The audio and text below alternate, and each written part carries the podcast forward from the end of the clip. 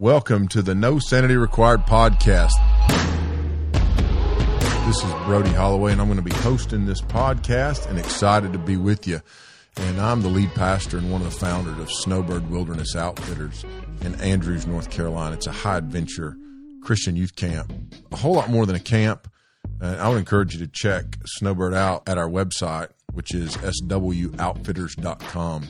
We are launching this podcast is because we feel like there's a growing need, even a demand for content that addresses everything from cultural issues to societal issues to missions and Christian worldview. We're trying to merge several of those things into into sort of one uh, place of discussion and conversation. So we're going to be studying the Bible. We're going to be talking about cultural topics and issues, and doing all of this from a from from the perspective of a Christian worldview.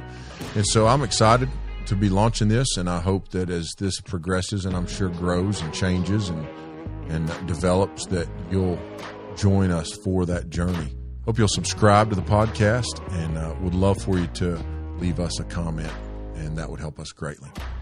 No sanity required.